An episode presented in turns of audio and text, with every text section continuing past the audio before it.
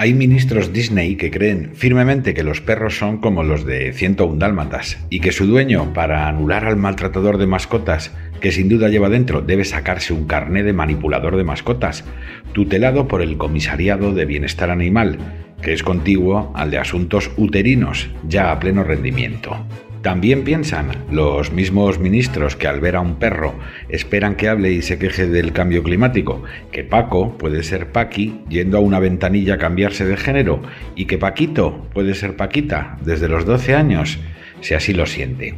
A los 16, además de sentirlo, puede fabricarse un cuerpo a la altura de ese deseo, con los tratamientos hormonales y mutilaciones irreversibles que sean menester y sin la tutela de padres, médicos, psicólogos y jueces que puedan ayudarle a discernir si de verdad quiere eso o tal vez esté confundido.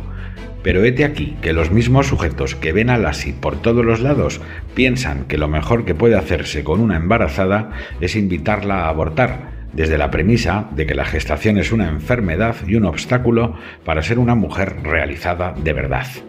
No dudarán en reconocer el derecho del varón no binario, lesbiano y poliamoroso a concebir una vida, pues la ausencia de útero es tan inadmisible en un hombre de esas características como heteropatriarcal en una mujer pero han hecho lo posible para que la gestación sea retrógrada, como la carne, pensar, sentir o creer en las cosas equivocadas. Y la mejor receta para tramitarla sea una visita a un quirófano antesala de donde unas décadas después volverán para ponerse una inyección y ahorrarnos una pensión.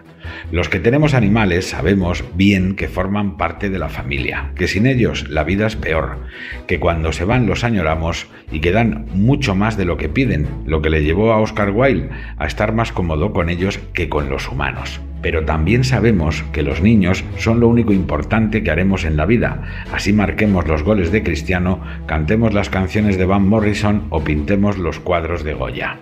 Si moriríamos por nuestros hijos, no nos pidan que no lloremos al menos por los de los demás. Los grandes debates siempre son morales y comienzan por una pregunta que nadie, de cualquier fe o ideología, debe hurtarse a sí mismo. ¿De verdad frustrar una vida es un derecho? Si cuando no late un corazón estamos muertos, ¿por qué cuando sí lo hace nos dicen que eso no es vida?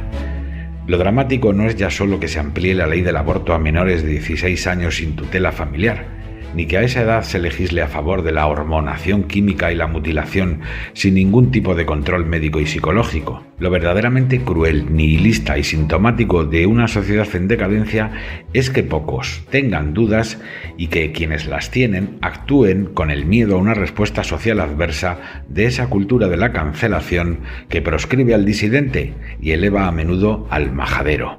Con que una sola mujer se replanteara su aborto si pudiera vivir como Irene Montero sería suficiente para que los legisladores admitieran al menos la necesidad de ofrecer alternativas, sin imposiciones, pero también sin censuras. Y con que un solo niño se arrepintiera de su metamorfosis sexual traumática, lo sería que el gobierno asumiera la necesidad al menos de introducir controles psicológicos y sanitarios para tratar el trastorno de identidad de género en lugar de para consolidarlo. La humanidad no depende del credo ni de la ideología y está presente en todas las variantes políticas comunes a los ciudadanos normales de un país civilizado.